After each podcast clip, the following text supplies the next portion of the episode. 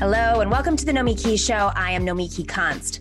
So, holding Donald Trump and his gang accountable is vital, but it is crucial that the Biden administration move forward at the same time on our progressive agenda. It would be a horrible miscarriage of justice if impeaching Donald Trump and bringing him to trial disrupts the work to repair all of the damage he did to the economy and to working people. That damage is bigger than just Trump, of course. We have generations of exploitation to undo. So we need to get started while the pain is so apparent and the political tide and will is running our way. Here are three things for progressives to fight for right now as Biden takes office.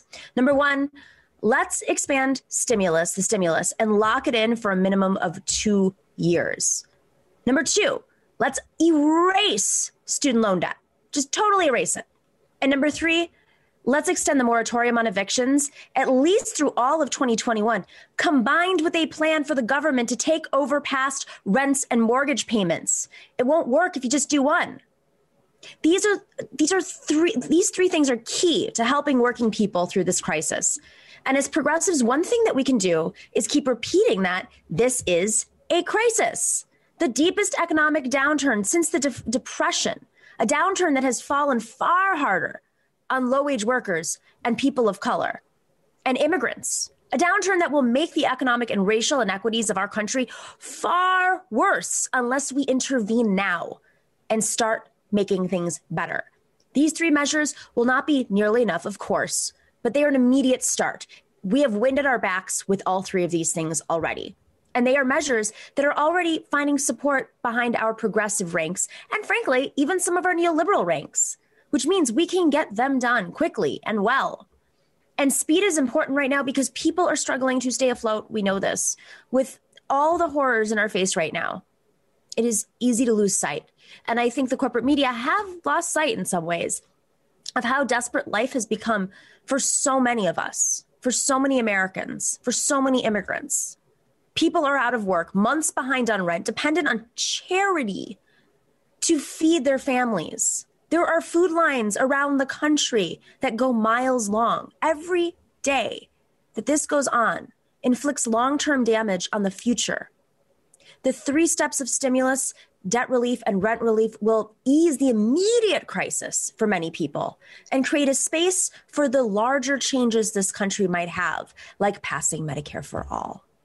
Now, as progressives, we should not shrink from the price tag, of course. This will cost a lot of money. The country will run up a debt. But this is the time to spend, right? As expensive as this will be in dollars, we as progressives must, must make sure, must make the case that the cost of not doing this will be far, far, far higher. The physical cost and the actual cost on people, the money cost and the actual cost on humans. You don't have to be Stephanie Kelton and the MMT theorists to see that it is a pretty good idea to borrow money now and at interest rates right now near zero to prevent a dystopian America of underpaid and unemployed workers, unbridgeable racial, racial schisms, and rich people living behind gates and walls while the majority of the country goes hungry. If it helps, think of the American people as, I don't know, a company, maybe a bank or an airline America bailed out airlines and banks and automakers and others. This is the bailout for American working people, who, by the way, all those companies, right, they depend on, huh? We really are at a fork in the road, and we cannot let the necessary job of holding Trump to account also distract us from the work ahead. These three steps can be enacted in the first few weeks of the Biden administration. Stimulus talks are already underway. We are told Senator Chuck Schumer is already telling the Biden people to raise their sights on how much should be spent. That's Chuck Schumer, Chuck Banker Schumer, which must mean that his friends on Wall Street and the big banks accept that this is needed. It's a big deal. The next stimulus bill must make clear that it will take us several years to climb out of this pit. That means supplemental unemployment insurance, at least until unemployment is back near where it was before the pandemic, which may well be into 2022 or 2023, or worse if we don't do anything. It also means we have to think bigger than just whether the next stimulus check is $600 or $2,000. What a freaking insult that is to people. We need to commit to regular monthly stimulus checks into 2022 at least. I am fine with the seventy-five and ninety-five thousand dollar caps, and I hope as the year goes on, more and more Americans get back to work and start to earn their way out of their stimulus checks. That is a good thing. But remember, there are millions of low-wage Americans who never make more than seventy-five thousand dollars, and we need to be thinking about them. Then there is the stu- student loan relief. This debt is a noose around the necks of millions of Americans, not just millennials, millions of Americans millions of Americans who didn't graduate because the debt was so high. So they didn't even get the degree or they didn't get the jobs that came with the degree as they were promised. It has been holding their lives back even way, way, way before the pandemic. We know this. It ruins their credit and holds them back from investing in their futures, which, by the way, is America's future, right? So let's wipe that slate clean. The banks will surely take a haircut, as they say on Wall Street, but I am actually okay with some reimbursement from the government to the banks to cover part of the losses. And then let's have a major plan for dealing with both access to education and its costs. So we never sink back into a hole like this.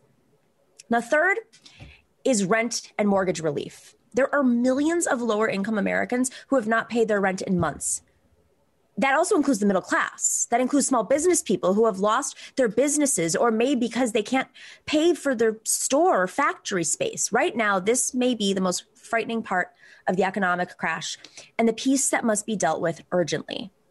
People have lost their jobs. People have lost their health care that came with their jobs. People can no longer afford to pay their mortgages or their rent. First, because all that is protecting millions of Americans from evictions are the federal and local moratoriums, which must be continued. But that really only pushes the crisis up the chain to the landlords. Some landlords are really just small business people themselves who now are in danger of collapse.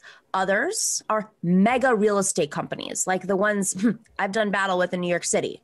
So I have to grit my teeth as I say this, but they can and should have a seat at the table as we sort this out. Hear me out.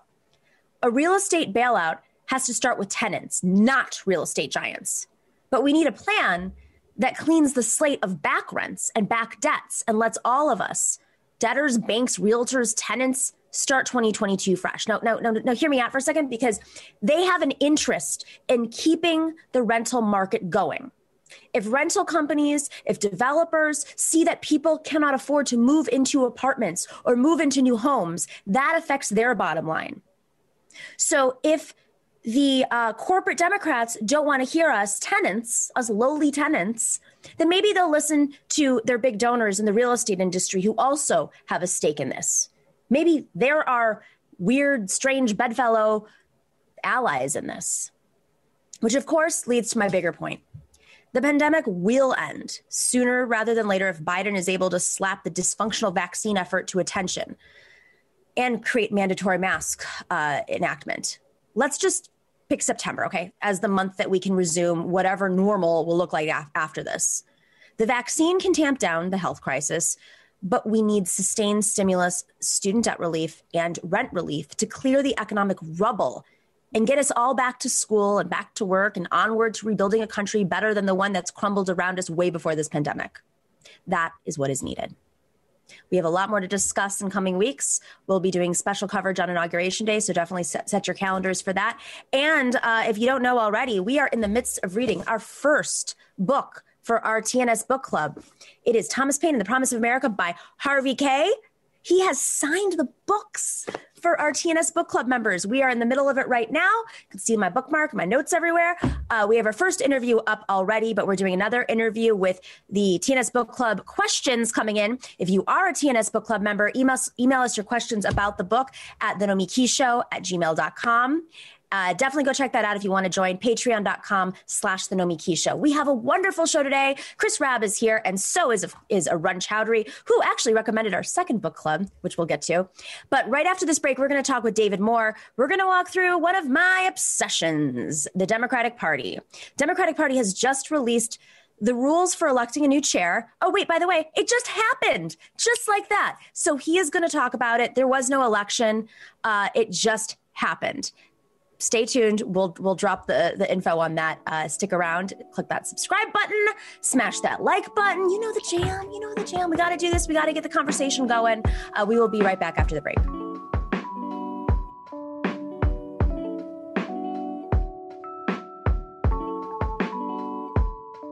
Right, welcome back to the Nomiki Show. So, I want to give you guys a little bit of a background on uh, DNC, how the DNC functions before we get to David Moore. Uh, today, we, we, we, were going to talk about this with David, uh, how they're rushing through the DNC chair's uh, appointment slash election. We were going to talk about this with David regardless because he's been covering it over the last few years. But uh, while we were preparing, there was some breaking news that former South Carolina chair, Jaime Harrison, uh, is going to be the lead of the DNC National Committee, the, the Democratic National Committee, the DNC, and that is an appointment by Biden. Jaime Harrison, of course, ran for Senate against Lindsey Graham uh, just this this last cycle. I personally think it's a weird decision for Jaime Harrison. Um, you know, it's not a loved position. People always have complaints with the DNC chair, no matter who it is, even if it was somebody who instituted a 50 state strategy.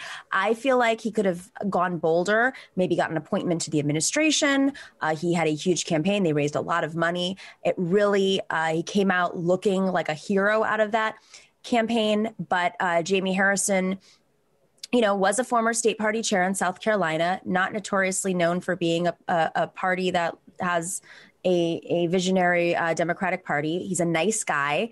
When I was covering the DNC chair race, he did run for DNC chair in 2017, which is in February. If you recall, um, that was a there was a, a, packed field, including Pete Buttigieg. I mean, what's so funny about this actually is Pete Buttigieg came out with an appointment to the, the administration but Jaime Harrison got DNC chair. And I, you know, knowing both of those people, I would say I, I, expected Jaime Harrison to get an appointment to the administration. I just think he has more of the, um, I don't know. That just I just think that it's a smarter pick, frankly. Um, but you know, it's it's strange because. Uh, people are always complaining about the DNC, rightfully so, uh, and the leadership.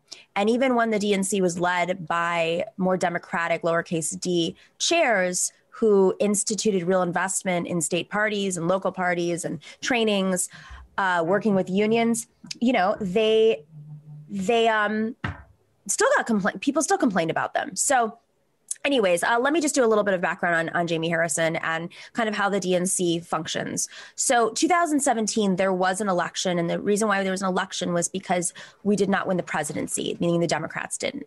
When the Democrats win the presidency, traditionally, uh, they appoint somebody.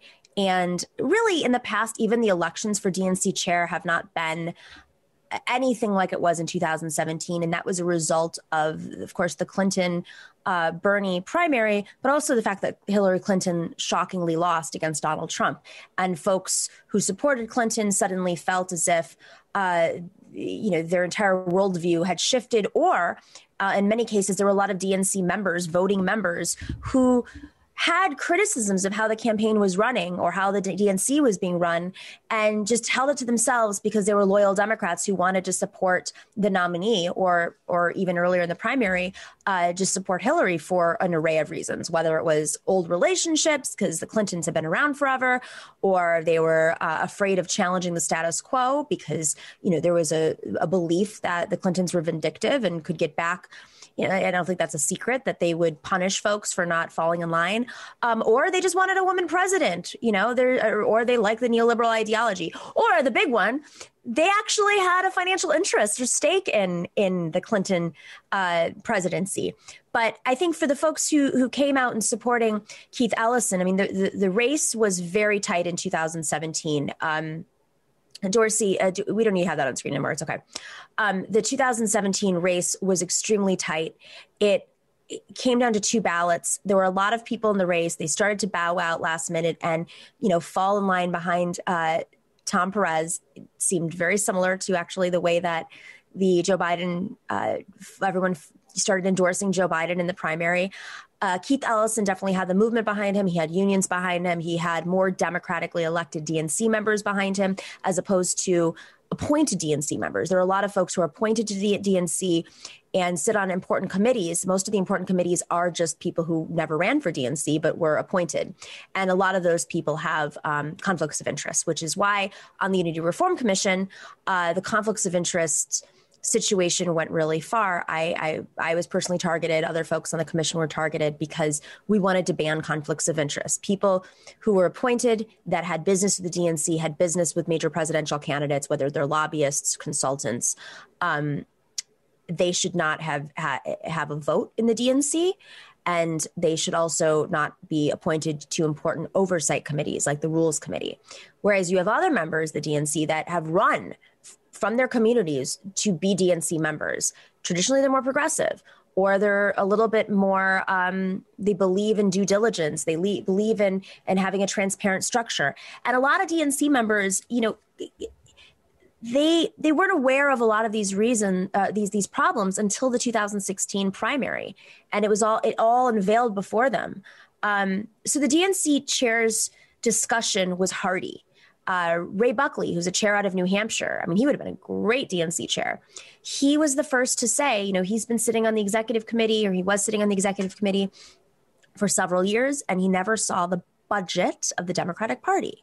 That's like if, you know, say a big bank has a board and the board never saw the budget. That's just not normal. This is a corporation and corporations have to be run that way, whether you're a party or not. So, you know, he was very concerned with where all the money that was being raised was going. Um, most of that is disclosed, and that's why uh, during the chairs, during the Unity Reform Commission, which came later, I talked about a crew of consultants getting most of the money because it was all disclosed because we have laws in this country, financial laws. Um, so you know the DNC chairs race was heated. Uh, Jaime Harrison, I will say, you know he is he's a nice guy.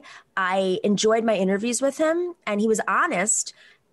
But I but I wasn't. I didn't agree with his answers. Uh, I asked him things like, should lobbyists be allowed to sit in the DNC.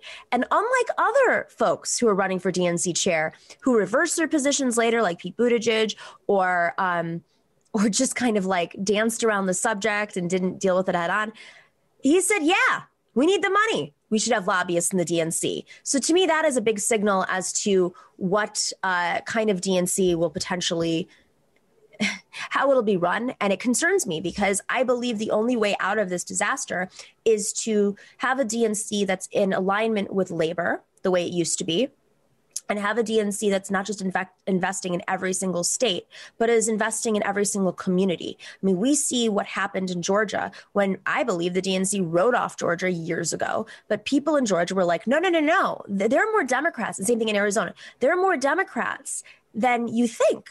And so folks started to self organize. But that shouldn't, the burden shouldn't be put on community members to do that work. What are people donating to the Democratic Party for? For ads? You have to do the work in between the cycles. You have to register voters in between the cycles. You have to look at the data and say, where can we win? Where can we recruit candidates at the local level to fight these big battles? Where can we work with unions, especially in, in, in red states, um, to, to fight for our candidates but also these ballot measures. I mean, it's it's absolutely amazing that in Florida they were able to pass a $15 minimum wage, but they couldn't they couldn't win the presidency or they couldn't, you know, support Joe Biden or they couldn't support other Democrats. You know, it's it's it's shocking to me that in red states across this country, we have had ballot initiatives that are left leaning, union aligned, and union backed and union organized. But in those same states, we lose Democratic seats. And to me, uh, it comes down to Democrats not investing, the, the capital D Democrats not investing locally. And Tom Perez has received a lot of criticism from the outside, but also from the inside at the DNC because, you know, he claimed he was going to have this 50 state strategy, but instead he allocated like pennies, pennies to some of these parties to revive themselves. Uh, I'm going to be right back with David Moore, but I just wanted to give you my, my overview before we go into that interview.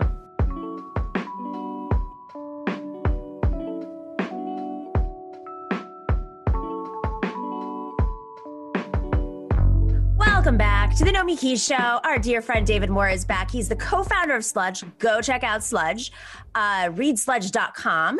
And he's a member of the Brick House Cooperative. He did a piece, which which is so timely because we were going to book him, and then the news broke. But he did a piece recently uh, titled on, on he did excuse me did a piece titled DNC finally releases rules for next week's chair election. And as somebody who has personally uh, covered the DNC extensively, I was like, wait, hang on, that didn't come out.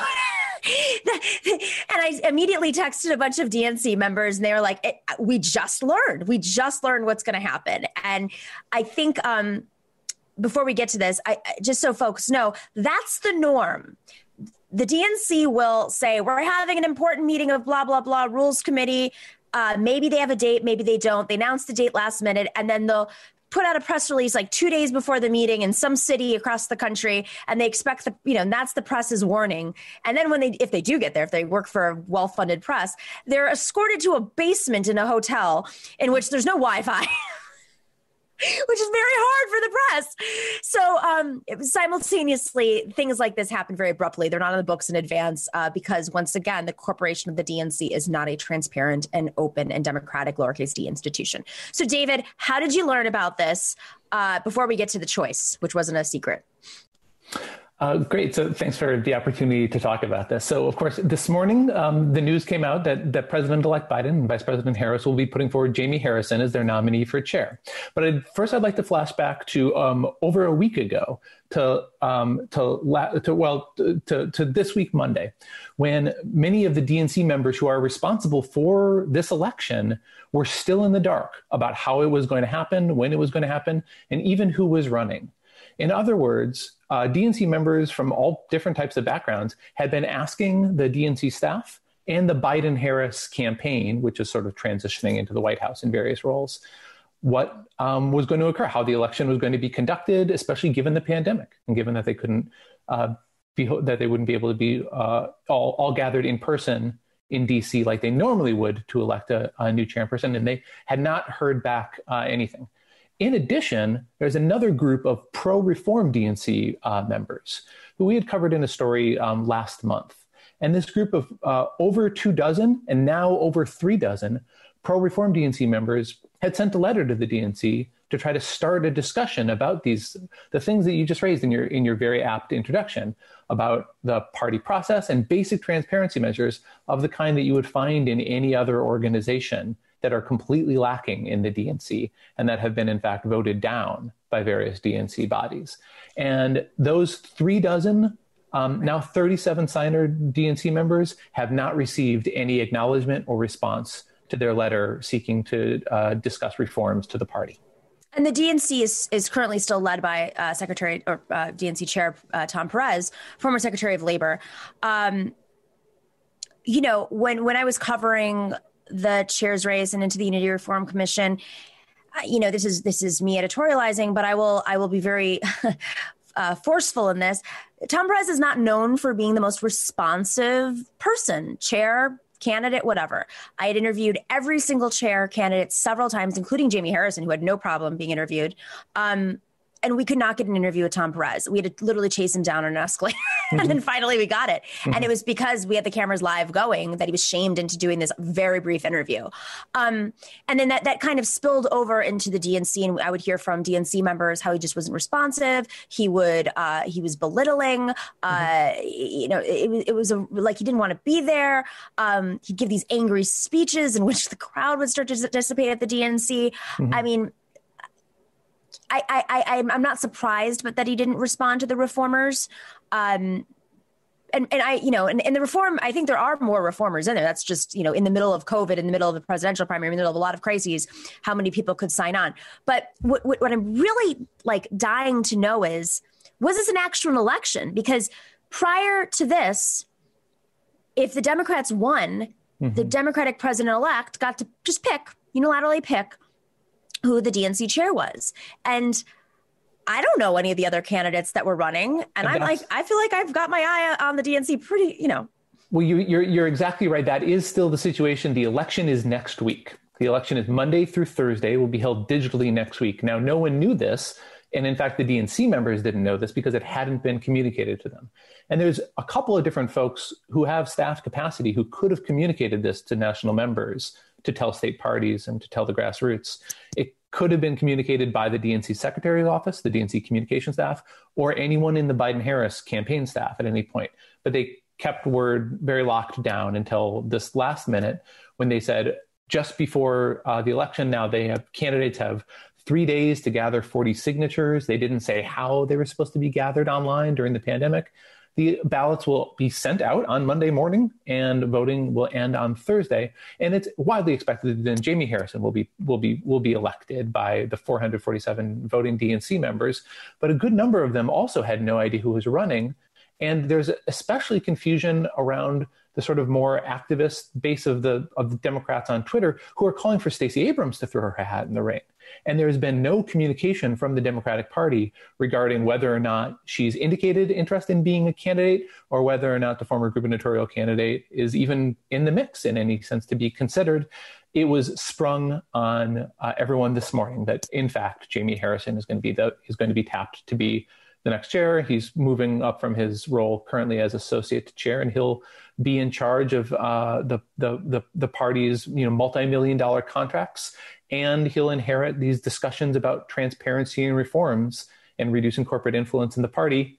And on our homepage on uh, Sludge at readsludge.com, I'm up with a new article today that looks back at Jaime Harrison's former, uh, many former, very large corporate lobbying clients. So, so let's talk about this because um, if folks recall, soon after the DNC chair's race, in which uh, Tom Perez won on the second ballot with votes that uh, votes that abstained were not in the room, I should say, for the first ballot. It wouldn't have happened if if if those people had been in the room. So basically, what had happened was. Um, you know, there's a lobbying effort on all the sides. And there were some people who didn't want to have to deal with saying they're supporting Tom Perez in the chair's race. Mm-hmm. So they said, okay, fine. If he gets to the second ballot, I'll, I'll support Tom Perez. So they stayed out of the room. Mm-hmm. Uh, and and it was self-preservation and the vote was much much much closer uh, and so they decided to vote with tom perez in the second ballot and in between those ballots the um the ballot uh, names and the votes were not released, which was something that all sides had agreed on. So right. Keith Ellison did not get that list of names, so he could lobby in between the because there were like hours between. There were all these crazy speeches. It was, it was insane. Um, and and he wasn't able to get access to that. But you know who did? President Obama, Valerie Jarrett. So he started to make those calls to lobby some of the votes to switch for the second ballot. And then on the second ballot, Tom Perez won. Now, I bring this up because um, Jaime Harrison uh, ran for chair. And uh, immediately after the win of Tom Perez, Tom Perez in this press conference, which the videos are up on TYT if anybody wants to find them from 2017, uh, he he introduced Keith Ellison was going to be his uh, deputy. Was that what it was? What, what, was the vice? No, not no. It was deputy, deputy chair of the DNC, an invented, you know, office. Right. And then weeks later, DNC members are hearing that Keith uh, that, that that that's Keith Ellison's role, but they're not really talking. But Jaime Harrison suddenly has like an equivalent position and a seat in the office outside the chair's office, mm-hmm. even though he wasn't elected to do so. So he sort of took over this other role that maybe Keith Ellison was supposed to have. Um, and, and and taking over the leadership of the DNC, which which I find so interesting. So, could you give us a little backstory on on that first off, and then later um, his his his career background? This is something that I'm so glad that you that you that you keep bringing up to people because the story of the 2017 chair election is very underknown, and you've been great to focus on this from also from your you know from your experience in the room during while much of this was happening. But the the the the, the first ballot was inconclusive between um, uh, between Perez and Ellison. Neither took a majority.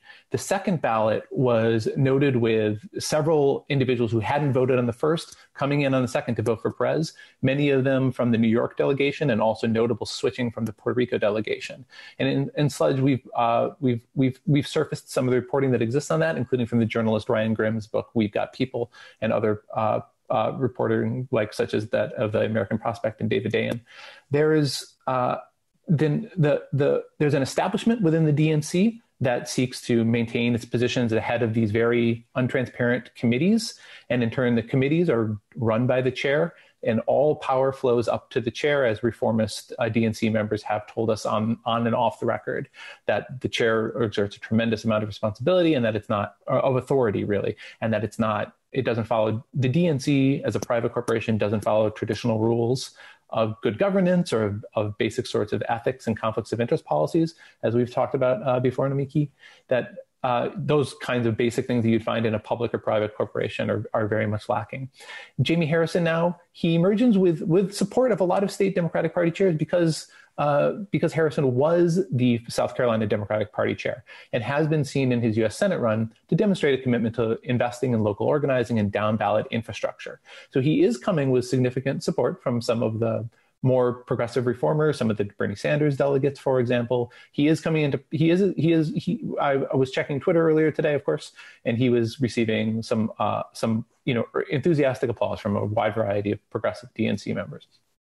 But also, he is known for being uh, a Perez ally, of course, and he comes to the party with this a, back, a strong background in, in the, the, the cor- kind of corporate lobbying that's still heavily represented and overrepresented on DNC committees. Uh, as a lobbyist with the Podesta Group, Harrison lobbied for the big banks, big oil companies, and even for uh, the, uh, the American coal industry. Some of the details are on uh, slides right now, and I can dive into some of that uh, some of that history as well. But the the DNC continues to vote down measures that would reduce corporate influence within the party. Some of those have been happening for the past couple of years, where Tom Perez rejected, you know, calls to reduce the influence of fossil fuel uh, donors in the party, and as well this summer when the delegation, when the delegates who are part of the national convention voted against stronger ethics policies in a very rushed, sort of typical DNC virtual meeting that happened. So exactly. That's so crazy to me, though. I'm sorry to interrupt. Yeah, yeah. I have never heard of any democratic organization like where where people are are elected to those positions by their constituencies ever voting down ethics unless it's the DNC in which the people who have oversight over that are appointed. That's correct. in which it would crack down. It's like the whole thing about campaign finance reform. A lot of congressmen and women don't want to, you know, don't want to deal with it because it goes against their bottom line. So I, that's that's exactly right, and and those those proposals now will be faced by Jaime Harrison. The calls for reform are growing. Uh, of course, you know the, the the the you know the one metric that we are able to analyze is the the rise from 29 signers of a pro reform letter to 37, and that's pretty significant. That's 10 percent of the elected DNC members, not the total voting, but 10 percent of the elected ones as a sort of a as a larger subset. They'll be bringing these concerns over uh, empowering the grassroots and the state parties to Jaime Harrison, and they, there are expectations that he'll be receptive to the discussions. But he also has been appointed by the Biden Harris uh, political operation, and he comes with close ties to the establishment, including committee chairs like Jim Roosevelt that have been very untransparent in their dealings and have also shown like a, a, a, a, real interest in, in preserving the status quo and in not releasing basic information about how the DNC operates, even who's on it or how members can get in touch with each other to, you know, to discuss this. Because after all, the 447 members who will be voting on Monday are not public that information is not officially released right. publicly by the party. It's not officially released publicly, right. but people have access to it. Um, just a reminder to folks: Jim Roosevelt is the, uh, if you remember the Alex Morse situation, in which there was a manufactured, uh, you know, set of, of smears against Alex Morse. Uh, in Massachusetts, Jim Roosevelt is the grandchild, I believe, or great grandchild, uh, no, grandchild of grandchild. FDR. Yeah. And he used to work on behalf of Social Security, had this kind of like amazing history, and then became the DNC like rule. Uh, he, he he's got a reputation for being like the the person who blocks everybody and understands the rules more than anybody else. And I sat on the rules committee of the Unity Reform Commission with him, which was real fun. Um, but he he was behind when all of those those stories broke about how he was working with the Young Dems in Massachusetts to, to create the smear, he was behind that. So, for, if you guys remember that name. That's right. And in addition, to, to look briefly back at other, some other of Harrison's lobbying clients, with the Podesta Group, uh, they included the, the drug maker Merck, which under the Obama administration was hit with like billions of dollars in lawsuits and penalties for misleading marketing. He worked for Wells Fargo and Bank. He, lob, I'm sorry, he lobbied. Uh, Jaime Harrison lobbied for uh, with Podesta Group for uh, Bank of America and Wells Fargo, while both of these giants were hit with huge um, criminal penalties as well. And during the Deepwater Horizon oil spill of 2012, which of course sent uh, unfathomable amounts of oil into the Gulf of Mexico, uh, Jaime Harrison had been also during his corporate during his career as a corporate lobbyist had BP America as a client. And there was a, a group called the American Coalition for Clean Coal Energy, Electricity rather, ACCCE, you listeners might hear that and say, right, I thought there was not such a thing as clean coal. And that's because climate scientists and environmental groups like 350 agree there is no such thing as clean coal electricity. It's industry propaganda. But Jaime Harrison, during his time as a lobbyist, lobbied the House Democratic Caucus and also uh, Representative James Clyburn, with whom he is close. He lobbied on behalf of this coalition of American coal companies while the Obama administration was moving to try to enforce stronger uh, climate regulations. They were looking to undermine that through lobbying and communications. So he was, in a way, working against the environmental goals of the Obama administration. Now, of course, news reports say that uh, that that uh, Jaime Harrison's closeness with Representative Clyburn was part of what helped propel him to the nod from Biden to be the DNC chair.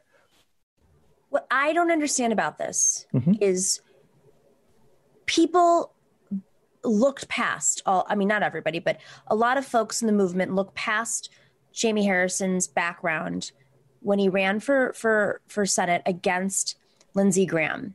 He has built, rebuilt his reputation, rebranded himself, I should say, as being a more or less, you know, Democratic Party hero, raising a ton of money, running a very good campaign despite the odds, um, coming out looking great. Why on earth would he want to be DNC chair, which is a thankless position, which pretty much everybody hates the DNC chair from every aspect. It's mm-hmm. pretty much a hack position because you're just representing all of the the lobbyist interests. I mean, the only thing that sticks out to me is he just is really good at that game because that's where he comes from. But I, in my mind, I'm like, why wouldn't you lobby for something in, in, the administration, an appointment? Why wouldn't you run for Congress in one of these districts? I, I, I, I don't understand the logic behind this. I feel like it's just on a professional level a really bad career move for him. I, you know, I can speak to what's known about the about the chair's position. Uh, in addition to controlling the, the the the this cycle from 20 from 2019 through 2020, the DNC raised and spent around 445 million dollars as an approximate figure. That's a significant amount, and the party chair has a high degree of authority over that over that budget, including setting contracts with favored vendors and with law firms like Perkins Coie that that tell me that, more that, that, that re, that reach that that reach million multi-million dollar lucrative contacts. In addition, I've seen it reported that the chair's compensation package is quite generous, and this is in the, the you know I believe the ballpark that I saw was around two hundred fifty thousand um, dollars at least, but I, that could be a that could be a floor. Um, and the if you think about how often you see uh, if Tom Perez on MSNBC, there's quite a bump in visibility that's quite beneficial to a future uh, whatever Mr. Harrison's next steps could be. Um, but for right now, uh, reformers and um, more establishment sort of party figures alike are welcoming Jaime Harrison's um, like the announcement of what was likely, what was expected, and you know what um, where where the indications were that he is that he is the Biden Harris pick to lead the party for the next several years um, with uh, you know a strong relation in part his strong background in fundraising from his Senate campaign, in which he raised um, record amounts of money of cash. That wasn't like okay, that wasn't like a genius. It wasn't like oh, I'm a master fundraiser. I mean, sure, he absolutely did call time as every candidate does, and he probably had deep relationships. But he was running against a figure that was that was a target. Um, and and just like Amy McGrath, I don't think Amy McGrath went in there with like this like mastery of fundraising. She just ran against and had the establishment's backing, running against Mitch McConnell. So I mean, I hear you on that. Um, it's not like South Carolina is this Democratic state. It's not like he he you know if somebody ran and I understand why people are saying Stacey Abrams, but you know in all honesty, I I'm of the belief that the party needs to be run by somebody who understands the mechanics of the party. And I do think Jaime Harrison does understand the mechanics of the party the wrong way. Um, I don't think that's something that Stacey Abrams comes with. And and I feel, you know, someone like a Ray Buckley, I mean, there are a lot of people who really understand the the kind of makeup of the party and have led state parties that have done good or are transparent. I say Ray Buckley because New Hampshire has an extremely democratic process, is very transparent. Um, and he was one of he was on the executive committee for years, and he was one of the people who who first kind of talked about the budget not being known by even the people who are supposed to like make decisions over the budget, but they never were. They just like go to events around the country. and, and, and for that, Buckley was removed from his committee position by Tom Perez in October of 2017. Key point. Key point. Right. So, um, you know, before we wrap up, I mean, is there any signal from some DNC members as to where this could take the party? We'll keep reporting on that on Sludge, but I haven't right now. The, the since the the announcement of brand new today, there's a lot of sort of welcoming and a, a general sort of uh, sense of uh, enthusiasm among, among the, the the progressive party leaders on Twitter. A quick scan sort of suggests that there's laying the groundwork for a collaborative relationship. And the pro reform members who I spoke with for our sludge coverage emphasize that they're interested in a really, they're genuinely interested in a productive dialogue. They're interested in doing things like reducing the influence of at-large members and being able to evaluate the, the efficacy of the party's budget. And these are these are measures that they think will strengthen the party and put it in a better position to compete down ballot. A lot of states underperformed in the 2020 election at down ballot congressional seats down to state legislative seats and more local races compared to how Biden did nationally. And they're interested in in getting at that. One member told me they're interested in, like a, a I won't say a mini autopsy report, but I'll say a sort of a, a, a smaller scale look at where the the uh, you know the, the, what the shortcomings were of the 2020 um, election in states like North Carolina, where the where the the, the member was from. And so with South Carolina as well, there's um, there was expectations that with the amount of money that Harrison raised, that uh, perhaps the race would have been decided by a closer margin. It wasn't. Now looking ahead, I think the the reformers have asked for a meeting by the end of March to be able to begin discussing some of the continued uh, process since they haven't heard back yet, and we're you know we'll be through inauguration for another week. I'm not sure if uh, Mr. Harrison is going to be able to take that up, but I know that there's a larger group of pro-reform DNC members who will be pushing for a response. And some of their names and states are published on uh, open on an open public letter that's included in our sludge coverage. Folks can visit readsludge.com and find those names. Um, and some of the other um, there's you know if if you find the person you know who's most active on progressive Twitter, uh, that person will be able to, to, to be able to point you to the accounts of uh, of of some of the other members who are are welcoming uh, Jaime Harrison's n- nomination now. I'll just close with my personal take here. Um, the autopsies have been done. Uh, I, you know, if if if, if you're a, a DNC member who comes from a state, I would urge your state party to do an autopsy, not expect it from the national, because these have been things have been I say the autopsies have been done before. 2020, the commission, the Unity Reform Commission, was essentially the autopsy. The, the, the, problems have not changed. It's not, these are the same problems that happened in 2006 after Howard Dean uh, was no longer at the DNC, after we lost 1,200 seats. The Democrats have had the same issues. It's not like, it's not going to always point back to the same problems, and that there are, there are people who have a vested interest in raising all this money and dispersing it the wrong ways that don't win at the local level. And those people happen some of those people happen to be actual voting members of the DNC despite having never been elected. And they have oversight. They've been appointed to all of the oversight committees in which they oversee budgets they oversee rules they oversee and so that's why the whole banning of conflicts of interest which i'm so happy david has talked about um, is is integral you know, with that being said, I mean, that's why I said, like, I know there are a lot of new people in the DNC, which is wonderful, but don't make the same, you know, why, why reinvent the wheel when the wheel has already been invented six times over? When it comes down to get rid, getting rid of conflicts of interest, having a transparent budget with oversight, and also not expecting the DNC chair to be your friend.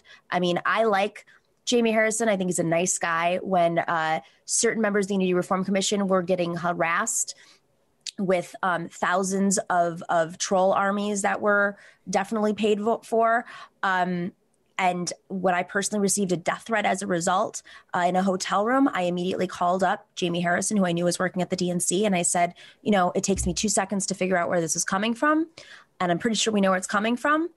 This is what's happening, and I got a death threat, and I swear to God, within five minutes, it stopped. Thousands of tweets just stopped. Like there was a button that was pressed. He was horrified. He said that he's experienced similar things. And so I do think he has more empathy and his his like his barrier like there's things that are off limits and so i do really appreciate that about him um, but my concern is you know the democratic party has to fight fascism right now even when with the democratic president and that's not going to happen with a bunch of ads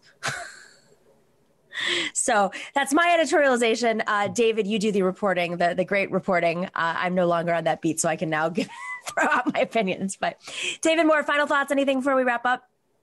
Uh, no, that uh, folks can check out more of our uh, coverage of the DNC, including we're the first site to put out the information of who these committee members are and their conflicts of interest with big corporate clients. This information that hadn't been publicly reported, and that's part of our uh, sludge investigative series at readsludge.com, which they can find under the DNC tag. Go check out readsludge.com. Great reporting, David. Always a pleasure. Let's have you back on soon to discuss more DNC drama. All right. Thank you so much. We'll be right back with Arun Chaudhary and Rep Rabb from Pennsylvania. Stick around.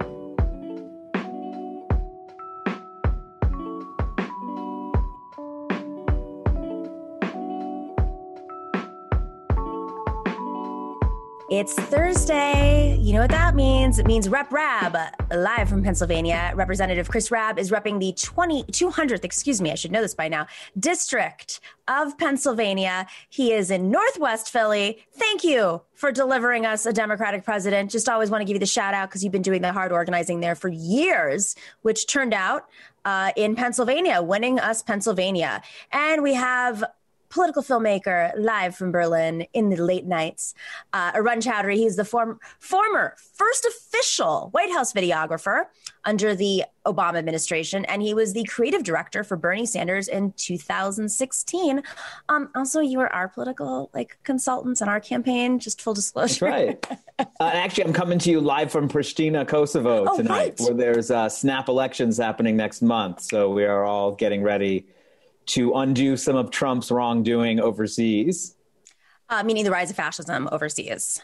Just to yeah, and direct directly organizing a coup in the middle of the coronavirus in this beautiful Balkan nation. in this beautiful Balkan nation. All right, I want to start off real quick because uh, before we came out on, I, I, got news that Pennsylvania is the the legislature is not going to be in session uh, in the lead up to the inauguration out of fear of another insurrection. Uh, could you give us a quick update on that, Rep Rabb? Yeah. Um, I, I, got a very ominous email saying, uh, keep your ass at home. uh, it, it, not funny, but yeah, I mean, make it funny. Yikes. Yeah. You know, hey, look, it, we, we got to keep our wits and we got to keep our sense of humor even uh, amidst all this darkness. Um, but no, it is very serious. They did not go into any detail whatsoever, but they are deeply concerned. I just finished our first legislative week of the new term um, yesterday. Uh, Monday, Tuesday, Wednesday, we're in hardcore um, security. Everything on lockdown. No cars that are not associated with members and essential staff were allowed. No, no one from the general public. Uh, no lobbyists. Nothing. I mean, no lobbyists really since the pandemic. So, but they just shut it down. It was hardcore, hardcore so, you know, I felt nervous and safe at the same time, right? Safe that no one was going to sneak in, but but um, nervous because you know I, I, who likes to work around folks carrying you know hardcore you know uh, military gear, um, and frankly, as a black man, I'm concerned how many people uh, in this police force in this law enforcement agency um, are sympathetic to insurrectionists. We just had a, uh, a Philadelphia uh, detective who got caught up in the insurrection, um, and she got, you know, she, her name is all over the papers. Um, and here's something that is related to all of this. After the peaceful protests following the, the killings of, of George Floyd and Breonna Taylor and others, uh, you know, a bunch of us stormed the, the House floor in a peaceful manner, right? We weren't breaking stuff. You know, we were members. Well, you're a member. So let's just start member. with that yes. without a gun. That's right. With that, no no guns, nonviolent, and we we demanded legislative action. Thirty six days later, we got two um, and ultimately three Democratic um, measures enacted into state law, which was huge. It wouldn't have happened without all the people on the streets. But here's the thing: right before it became a law, there was a loophole put in my bill that I could I could not undo.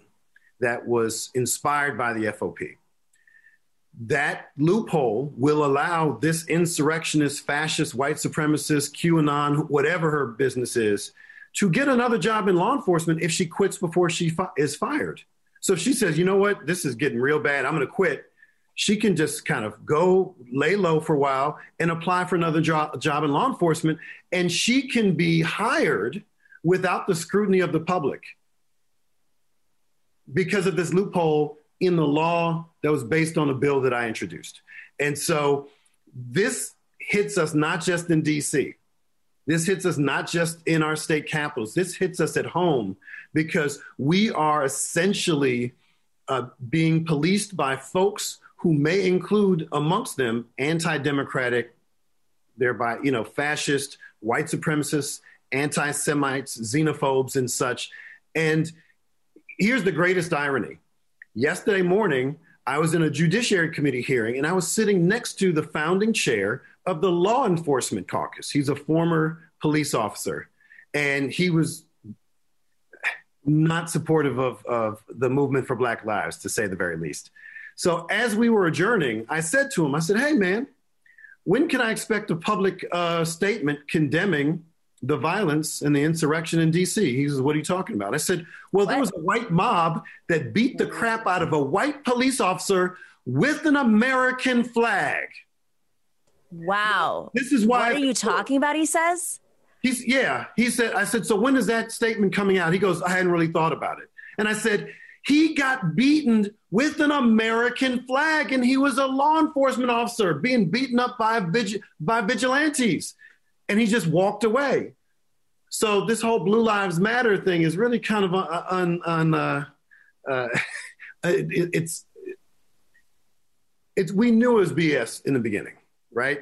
But this puts a point on it that if it's not in service of what they want for their own narrow, deeply problematic reasons, it's just a slogan. It doesn't mean anything. And the folks who are were the most opposed to looting and protest and all these other things that related to black folk and related to racial justice more broadly and police opposing police terror who were so uh, up in arms are silent and silence is indeed complicit right is complicity mm-hmm. i'm really happy you bring that up because uh, before we, we, we go to Arun i would love to hear your response um, one thing that's happening right now alternatively to the silence, the, the the the the the the, enablers. I mean, it's even happening on the left. Folks who are not discussing this or who didn't talk about it the day of. I mean, it's it's very strange. You start to learn a lot about people through their silence. But simultaneously, you're seeing in communities across America, people step up and say, "I recognize that person from that video." Whether it's colleagues, uh, whether it's the former uh, Olympians who recognize that Olympian who was there, or family members. And and we're just going to roll a quick video because this was um this is I, I, I feel like this is this should be a bigger story because it takes so much to do this. Uh, let's play that clip.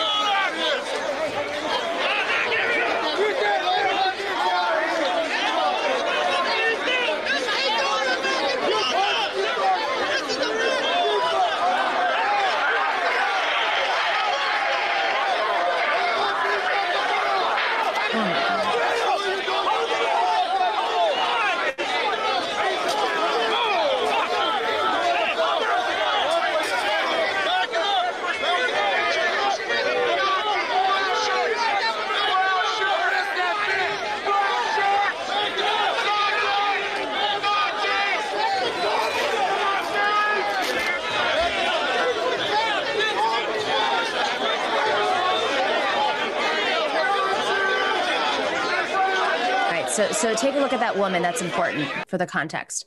All right. So the background here is that a a, a teenager, the daughter of that woman, uh, had turned in her her mother, who was that woman in that photo, and I believe her uncle was there, the white woman who had blood on her face. Um, calling them out and and she did an interview recently i believe uh, with me so we can't play it unfortunately because we'll get dinged but um she did an interview about this because she had tweeted something out saying you know essentially i'm going to report you. Uh, that's my mother. That's my uncle. I'm going to report you to the fbi fbi pay attention or something like this is my mom. She shouldn't be doing this. Mm-hmm. and then people didn't believe her and she showed all these photos with her and her mom and saying well, that's her. That's her. Uh, i don't know if we have the tweet for that but um i mean this i think is is, is such a powerful there, there's there's the photo she tweeted out of her mom uh, when folks said that she didn't believe. Can we move it up just a little bit so we can see it? Fully? What did she do? No, no, move it up. Not, not, not, not. Yeah. So, what did her mother do? Yeah, I saw her getting hit.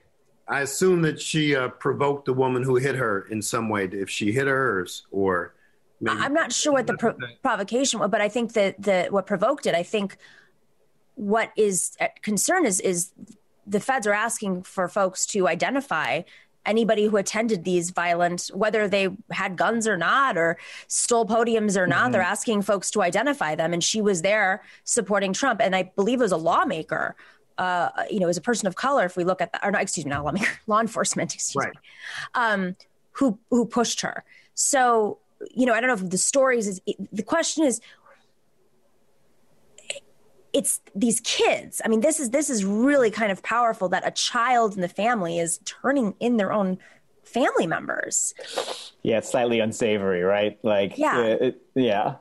I mean, I, I think in general, uh, we're seeing kind of the, the double edged sword come out here, which is that we've seen some egregious crimes committed and we want to see them prosecuted. We've seen some of our members of Congress be extremely unsafe in some what seem like systematic ways, and we want that to be prosecuted. But what I'm already seeing of the Patriot Act 2, you know, like a Sister Act 2 back in the habit, is a sequel that is ill conceived and forced out the door.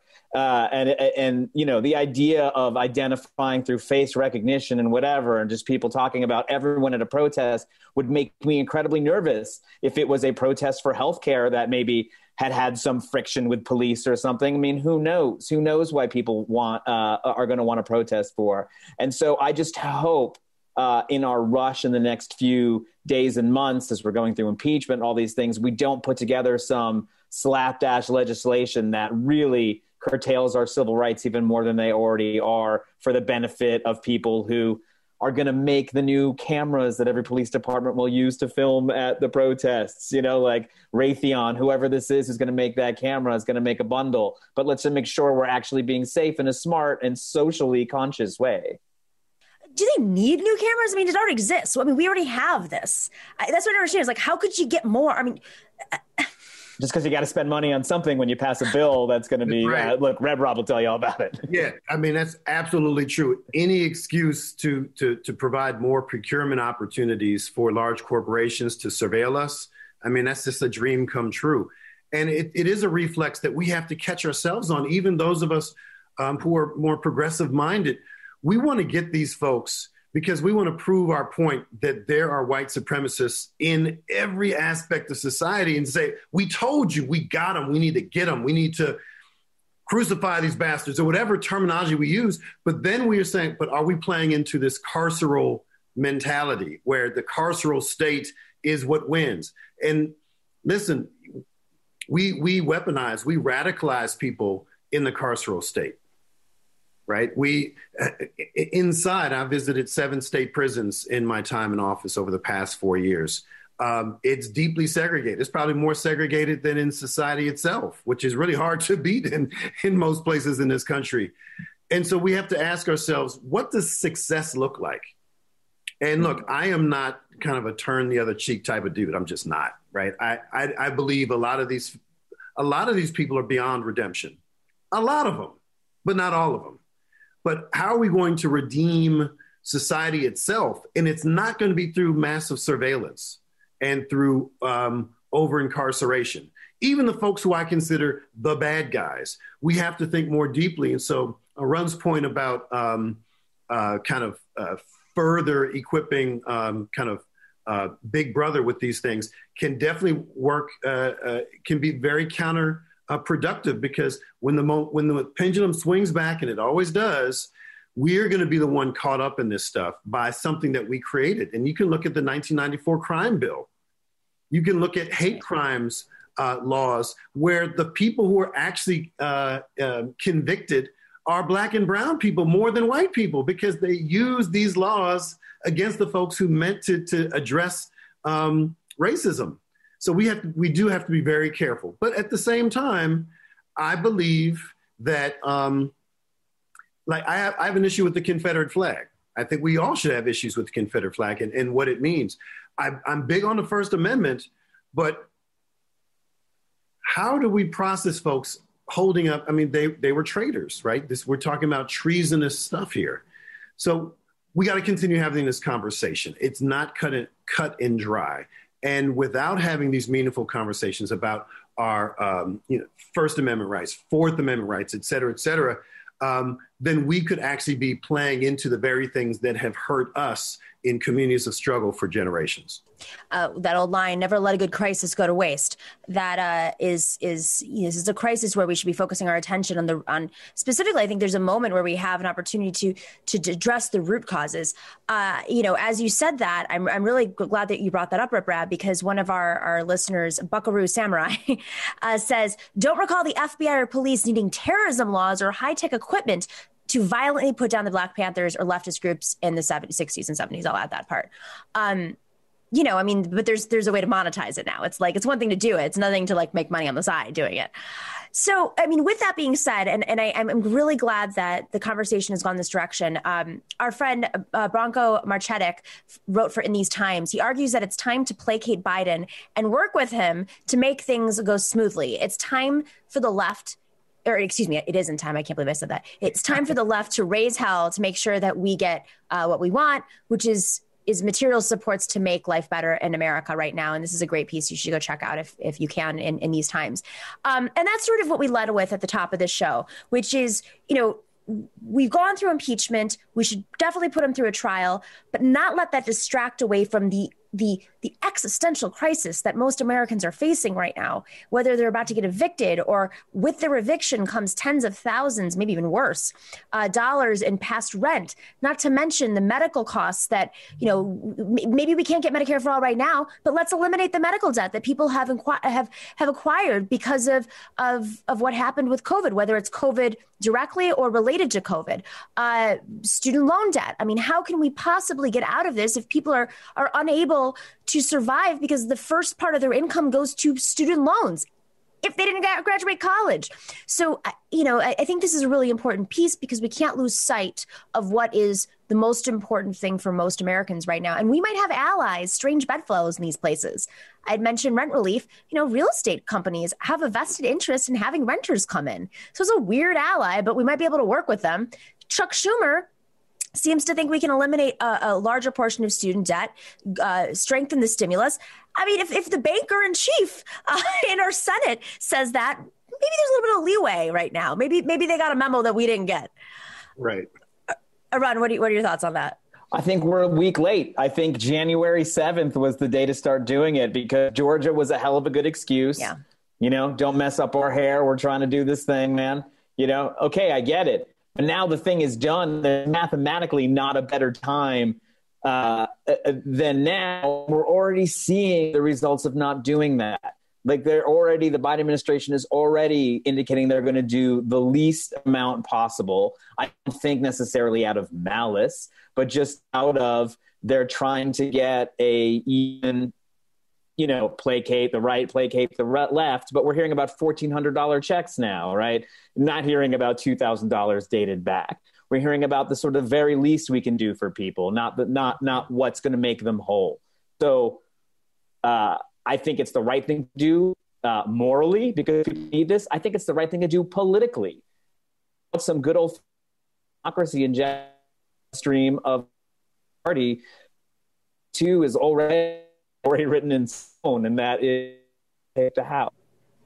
Arun, just so you know, we we lost a little bit of what you last said, but I think we got a good sense of it. Um, I think your Wi-Fi is cutting out, but with that, I am going to go to I Arun. I agree with 100%. Just so you know, everything you said, I co-sign. I mean, politically and also economically. Look, uh, where, where, where are folks spending this money? They're spending it in mm. local businesses. Um, you know, they're this this is money that will recirculate in in um, in local communities. It just makes sense. And and look, we can't be surprised because Biden ran as Biden, right? I mean, that it's that's on us. It's our fault if we expect anything more from him. Mm. But there's a difference between expecting more of him and demanding. That's right. More of him, and we must do the latter. We'd be silly if we did the former. That's right. So we have to do this, and it, it's not obstructionist. It's not. Um, cannibalistic. Oh, why can't Democrats get together? No, there are people in Congress who are there uh, to, who have expressed their commitment to progressive values that transcend their party affiliation. I'm one of those people uh, in in Pennsylvania who who ascribes to who is committed to my values more than anything else, particularly as it relates to communities I, I care about most, beyond including and beyond my constituents. And that's really important because that is our moral responsibility collectively to push our nation forward, right? Because I believe if, you know, this left right thing, it can get a little confusing, but we believe as progressives that we want to move the country forward and not regress, right? And not go back to the bad old days, right? Of, of even greater uh, structural inequalities as codified in law. So we can do that, but we have to raise our voices. And it's not to say um, it's our way or the highway. It's to push them and say, this is why you should embrace these policies. It is in line with your espoused values, and it's in line with just good policy to help those most in need. And I got to say, too, I hear a lot of talk now from mainstream white politicians about racial justice and racial equity and such. If it doesn't meaningfully address the racial wealth gap, they're full of shit. Right? And listen, you're not going to raise, even raising the minimum wage tomorrow to $15 an hour does nothing to address the racial wealth gap. Right. There's a difference between income inequality and wealth inequality. And for all the women who are watching, you all have 5% of the financial wealth on the, on the planet. 5%. It should be 10 times as much or more. This is structural. So if we don't have meaningful policies that address systemic issues that allow for these disparities to continue, then we are part of the problem. And our silence, our inability to organize and to push the Biden administration in the right direction, that's on us. And if not now, when? I mean, this is where we actually might have the political will of not just the neoliberals, but even some conservatives. Like I said, when when the real estate industry is suddenly like, whoa, whoa, whoa hang on a second, like people aren't going to be renting my apartments. We got to figure this out real fast. Um, it, it, goes so far that it affects even their bottom line because they're thinking quarterly, but we're, we're way past quarterly at this point in terms of crises. Uh, Run, your Wi-Fi is a little up, but let's. Uh, do you have any thoughts? Let's see if we can get you in there before we wrap up. Agree. You know now don't want we have loaf as Bernie one crumbs. Uh, but I actually uh, do think you can dig to people like Schumer. They are some of the pressures 22 and 2024 and the primary, the Democratic race. And I think that just, you know, the folks like Justice Sunrise Movement, higher political for this kind of equivocation because we see people their potential primary opponents more than we used to. And that's. Oh, we're losing you. Uh, just to summarize what he said. if I can say it. He's saying this is why it's important to to pressure the Pelosi's and the Schumers, and especially have the threats. If I'm if I heard right, the threats from outside groups like Justice Democrats and Sunrise, which you know they do feel the pressure from, especially uh, you know Schumer in New York. Uh, he's he's got a AOC, you know, at his at his ankles, or anybody else. I mean, it doesn't even have to be AOC. It could be any progressive who can build the coalition. Um, you know, they're all afraid of of primaries because they've got a lot of work in controlling, especially if they're in leadership and control controlling Congress and raising the money, and and uh, it's a lot of work right now for them. So you know they don't need primaries because they don't want to have to raise to to protect themselves, and they don't want to have to fight uh, off challengers. So you know that's why they feel the heat. Uh, last last thoughts, Rep Rabb. Well, I'm just really impressed that I only heard 23% of what Arun said, and he's still brilliant. You know, like that's really impressive to me. so, um, I, I, you know, I love being in such good company. You know, you you you curated just a wonderful group of folks, um, Thank and you. hats off to you. And I really appreciate this opportunity, particularly, you know, having these discussions outside of corporate media. You know, Mm. so often those of us in elective office are asked to speak on the networks and local news and such, and people forget that uh, media in this country, in particular, is an extension of corporate America. Mhm. And so, any meaningful critique of capitalism or systems of oppression are pushed to the margins at best. And so, here's an opportunity we have to speak um, freely and, and meaningfully in ways that um, too few um, either do or can. And uh, so, I, I, I want to thank you for, for creating this platform and, and working in, in, uh, in good faith with other folks who are seeking to do the same thing. Thank you, thank you. I appreciate it, and for you joining us. I mean, it's it's a growing space. Um, it's important, I think. I mean, this is this is it's important to have a counter opinion. I think this is the moment where we can really break through and and pull in folks that uh, may have been more loyal to the Democratic establishment because there's this crisis of the moment. Uh, they they too see what you're seeing in corporate media, and we've we've been getting messages from folks saying, you know, I I, I felt like they're out of touch. I went online, I was shared a clip, etc. and um, that's really important. That's super important to have another space that uh, that that offers a different message, uh, a different path, and different pressure points. So thank you, Rep Rabb. Thank you, Ren Chaudhary, who's uh, coming in from Kosovo, just just hanging out, just just just advising people who are challenging fascists. That's just what he does, you know, on a day to day basis. Man, what a life. All right, everybody. Uh, we are just going to wrap up this panel. I'm going to do a, a couple of, uh, a little bit of business before we wrap up. Thank you, Rep Rabb. We'll see you next week. And just for everybody, so you know, Tuesday, or excuse me, Wednesday uh, of next week is January 20th. That is Inauguration Day. We are going to be doing a special inauguration show. It's going to be two hours long. Uh, we're going to have great guests, great panelists. We're going to cover what happened at the inauguration. Of course, we're not going to be at the inauguration because of COVID. And you shouldn't be there either. Let's just throw that out there. Uh, I we will talk a little bit about what happened at past inaugurations. I went to my first inauguration in 1997. I was 13 years old. My dad took me. It was freezing cold. I'm not sure which was colder, Barack Obama's inauguration or that one, but I have photos from both in which we were wrapped in blankets and scarves, and all you could see was my eyes. Uh, I'm I'm I'm grateful we don't have to do that this year, even if it's expected to be a little bit warmer. So definitely check out the show. Same time, three o'clock Eastern, but go into five o'clock for the special inauguration show. And if you are not already, please join us for our book club. We are in the midst of reading Harvey Kaye's Thomas Paine and the Promise of America. He is doing two two conversations with us. One overview at the beginning, which is already up there, and the second is with Q and A's, um, answering questions from our book club members. If you're a book club member, please email us at the Nomiki Show at gmail.com with your questions. We will make sure uh, to, to, to, to send those questions to Harvey so he has them in advance. And you can join our book club the Nomiki Show, excuse me, patreon.com slash the Nomiki Show. There are three levels, one book a month, two books a month, or four books a month. And our next book is The Plunkitt of Tammany Hall, in which our previous guest, Arun Chaudhary, recommended we read it. It is a quick read. It is a great read. It talks a lot about the machinations of politics. You definitely want to join the book club. We're already in the midst of it. It's so much fun. All right, let's give some super chat la- love out. Fun Police, thank you so much. Love the glasses. love you questioning helper. That was a fun interview. Yeah, it was. Uh, the glasses are old. People have been asking about the glasses. I lost my other glasses uh, and I couldn't find them. I tend to lose, I have a lot of glasses. Tend to lose them all at once. I'm not really sure why. This has happened multiple times where I'll just lose like three pairs at once. I also need to update my my prescription. So uh, these also hurt my eyes.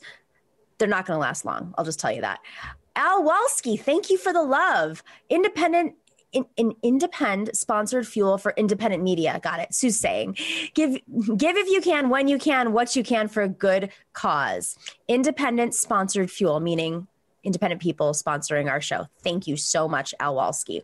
Patrick Emmerich, just drink my afternoon coffee with my wife from a surprise Nomi Show mug that you got in the mail. Thanks. I love it. Thank you so much. Uh, you too can get a Nomi Show mug or tote or sticker either by becoming a, a I guess a one of the patron levels. I can't remember off the top of my head, or you can go to uh, the nomikishow.com, I believe. I'll, we'll put it in the in the link below, and that's where we sell them. If you guys want to get some swag, it's supposed to be for live events, but those are canceled for the uh, the future. So you know, maybe we'll have some fun stuff in the next, you know, once we're able to meet in person again. And uh, solar panels on the White House 2021. Thank you for the love. Prairie Fire Kowalski from Nebraska, always, always, always, always so kind. Says, I'm free of the shadow ban now. Good some fishy stuff happening. Thank you to our the author of Thomas Paine and The Promise of America, Harvey Kaye, for joining the chat and mixing it up. Thank you to Midi Docs for working the algorithms as usual. You're always doing it so well. Huge, huge thanks to our moderators, Bob, Chokin, The Orb, and Chuck Diesel. DM Dorsey, we need your addresses. Midi Docs, DM Dorsey, we need your addresses so we can send you some goods. That's what we want to do. And Mario Quaid for filling in while MIDI Docs was shadow banned today. I don't really understand how this works. I need to understand the shadow ban and why it happens a little bit more. So thank you, Mario, for filling in. And uh, email us your info at Show at gmail.com. We need the information because we want to send you some gifts. Much love. We will see you tomorrow. Stay well, be well, solidarity. See you tomorrow at 3 p.m. Eastern.